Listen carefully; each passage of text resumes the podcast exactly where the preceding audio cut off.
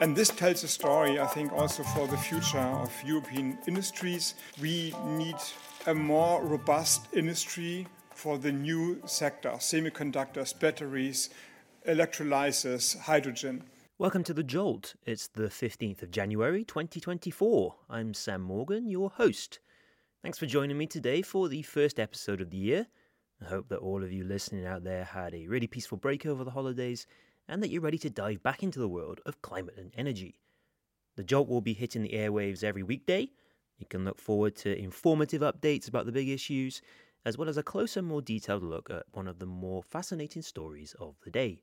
That will include a hearty dollop of expert analysis from our guests, as well as hopefully a bit of entertainment along the way as well. If this is your first time listening in, welcome aboard, and if you're a returning listener, then thank you very much for joining us again. We've got plenty to talk about. Stay tuned later in the episode for a look at how Germany's decision to subsidise a new battery factory with a billion euros could affect how Europe as a whole deals with its global competitors in the green tech sector. First, though, let's take a look at what has been happening in the world of energy and climate.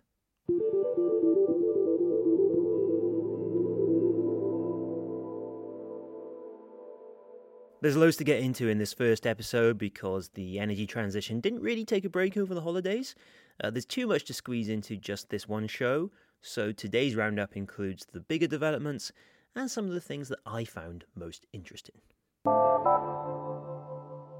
First up, trouble in the Red Sea is disrupting global energy trade. Yemen's Houthi rebels have attacked commercial shipping heading to and from the Suez Canal. That has prompted a strong response from both the United States and the United Kingdom. Oil and gas tankers are either facing a long wait or choosing to take the far longer, far more expensive route around Africa. So far, the impact on the energy market has been somewhat minimal, but further tensions could trigger something a little more serious. More than 10% of global oil trade goes through the Red Sea, and with Houthi commanders pledging to keep attacking ships, we could be sailing into uncharted waters. US climate envoy John Kerry is reportedly set to quit his post in the coming weeks. Kerry will step down from leading the US's international green diplomacy efforts to focus on helping fellow octogenarian Joe Biden secure re election.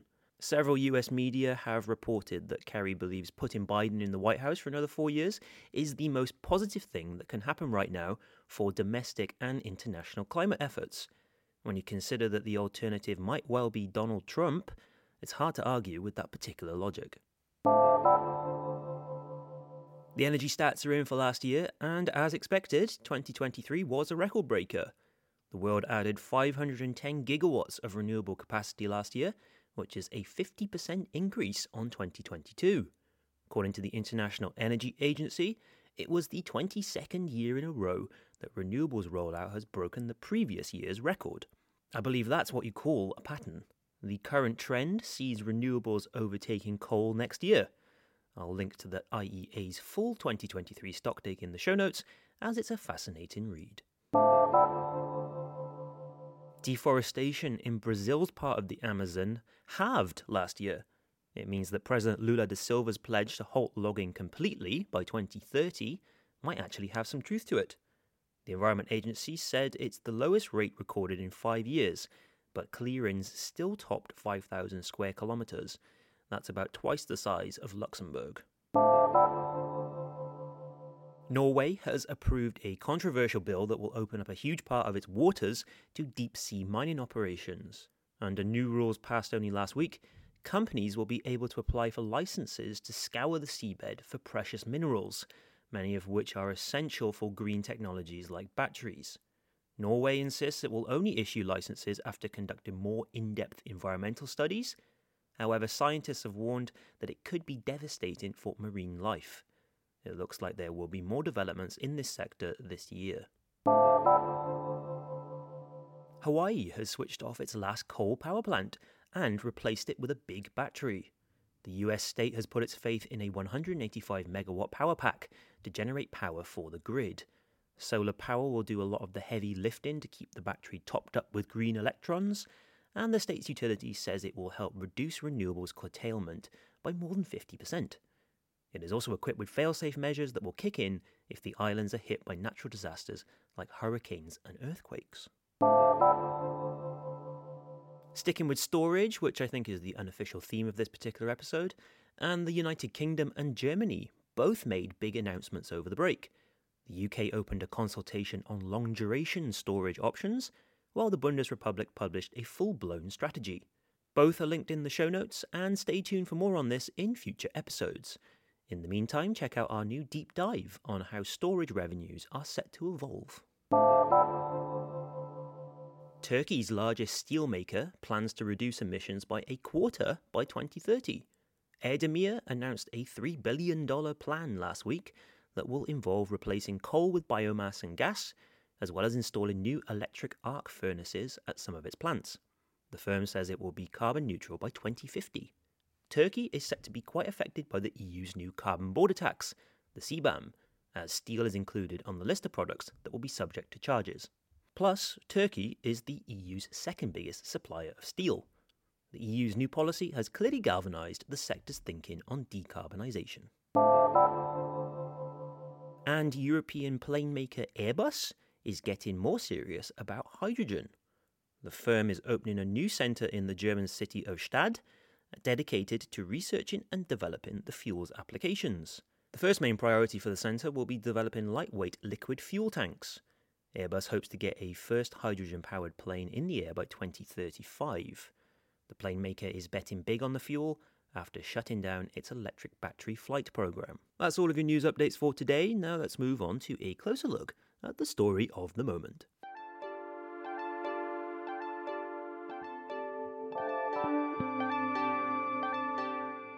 When the United States government announced in 2022 its multi billion dollar subsidy scheme, the Inflation Reduction Act, Europe worried that big companies would up sticks and relocate across the Atlantic. That, coupled with the allure of cheap labour in China, meant European politicians have spent many a sleepless night tossing and turning over the prospect of becoming irrelevant from a green industry point of view. Their fears haven't been realised just as of yet, but Germany has decided to play the US at its own game and throw a load of cash at a green technology company. It may come to redefine how Europe fights for its place in the global energy transition.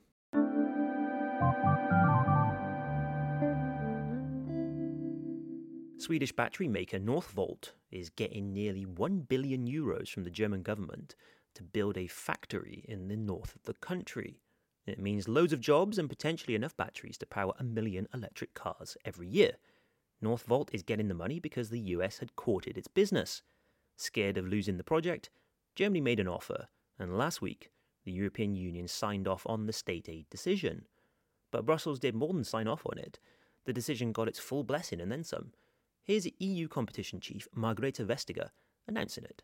Matching aid is a new feature that we are using. We have it in the temporary crisis and transition framework in order to make sure that if companies are uh, offered uh, aid in other jurisdictions, uh, then if a member state is willing, that they can match the aid in order for the investment to take place in Europe, for the technology to be developed in Europe, for the jobs to be situated in Europe. And this is, as said, uh, the first case. It is Northvolt who will establish the production of batteries in Germany.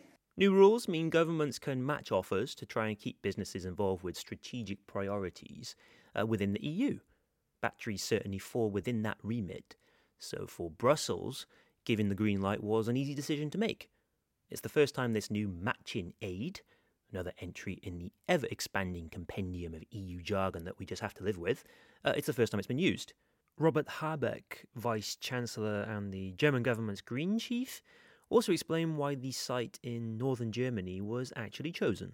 Northvolt is producing in the future batteries for electric mobility in Germany, and not only in Germany, but in the state of Schleswig-Holstein. To know this, the country there is not known for battery production so far, but it is known for renewable energy. A lot of renewable energy is coming from the west coast of Schleswig-Holstein due to the um, North Sea wind conditions. And this is the main reason that the battery production is going to Heide. Northvolt searched for all over Europe for the right production conditions, and they decided for this site because the amount of green energy, renewable energy, is over 100%. Over 100% means, of course, that we are giving energy away to the south of Germany. So they don't only, only want to have green mobility, but they want to have a green production of green mobility. I spoke with Greens MEP Rasmus Andresen about the decision. Rasmus actually hails from Schleswig Holstein, the region where the factory will be built, so he's well placed to speak about the kind of impact the project could have on the area, as well as the wider EU. I think it's quite positive, uh, first of all, because we need uh, to see also private investments to deal with the energy transition to reach our climate goals and uh, to fulfill the targets of the Green Deal. And uh, we also need to do this in a way that we still have a lot of industry uh, in Europe. And if there are new initiatives coming from European companies um, who would also like to create jobs in Europe, then uh, I think uh, it's good to support it. And um, uh, besides of like the energy transition and arguments uh, on on the climate goals, I think it's also an important step when it comes to the economic uh, side because the uh, decision means that there will be created new and innovative jobs in in a region dealing with the energy transition um, and doing a good job there. So this is why I think that both from an economic perspective, but especially also from a climate and energy perspective, this makes uh, uh, totally sense and uh, it, it means a lot for the region, but I think also for the energy transition in general for Europe. Industrial policy has never been easy for the EU. I also spoke with Nils Redeker, Deputy Director at the Jacques Delors Centre, a think tank about what this all means for Europe's ambitions to be a global player. I asked Nils whether this strategy of matching financing is a good one, or whether it is actually a bit of a slippery slope. So I think the matching aid clause has has three issues. One of them is more general, and then there are two that are Europe, Europe specific. And, and maybe let me start with the general one. And that's just something to keep in mind here. It's an ugly instrument because it really embodies a subsidy raise, right? If you make it your official policy to match foreign aid, um, you start off a bidding process over green investment between governments that benefits nobody but the companies that receive the money in the end, right? And the Northvolt case here really shows this. Um, what is happening is like only two years ago, the same kind of investment would have received 150 million in state support. Now, two years later, nothing much has changed about the investment itself. Uh, just the IRA has pushed up the price for it, and now it gets 900 million uh, in German taxpayer money. Now, in a world where everyone is doing industrial policy, the bleak reality is that to a certain extent you have to live with this if you want to compete for green investment, right? But we should keep in mind that it's incredibly inefficient, and any attempt to limit this in terms of international coordination, uh, thinking this, this through together with the US would be very helpful. I also asked Nils whether Germany's decision is indeed meant to benefit the EU as a whole, a point made by Robert Habeck, or whether national interests of wealthier countries risk setting policy for everyone. Now, I think this is, and it's it's quite clear, and this brings us a bit to the to the EU issues here, right? The first issue really is that this is completely nationally financed, right? Um, it shouldn't come as a surprise that Germany is the first country to use this matching clause because it's incredibly, incredibly costly. Um, uh, so Germany can afford this, and you can make the argument, right? It's better to have a, a battery plant in Germany than in China. Um, from an EU perspective. But still, in the end, uh, it, it, it really unlevels the playing field within the single market, um, and it really sparks unfair competition. Even if it's good from a resilience perspective, it leads to economic divergence um, and and and an issue of of the uh, uh, state aid policies within Europe. So there is an issue from a European perspective here. Um, and I think there's a broader one that's even behind that. And this is that the matching clause makes your own policy very dependent on what is happening in other places, right? So what Europe hasn't done in response to the IRA and the fact that China, China is doing so much industrial policy is going back to the drawing board and thinking about okay, in this new green industrial policy world, what are what is the niche that we are competing for? What do we want to prioritize? What is our competitive advantage? Instead, like a matching clause and other policies always run the risk that you're really only copycatting what is happening in in, in places like the US. And probably a successful industrial strategy in Europe would need to look different. Um, so copycatting other strategies is probably not a good idea. Now, this is a very complicated issue with some very far reaching ramifications. Expect other countries to make use of this matching aid too. Germany will likely do it again if this investment proves to be a success. Why wouldn't they? A new European Commission will be put in place in the second half of this year. Whether it will try to do industrial policy with a green tint a little differently will be one of the main questions that will be asked.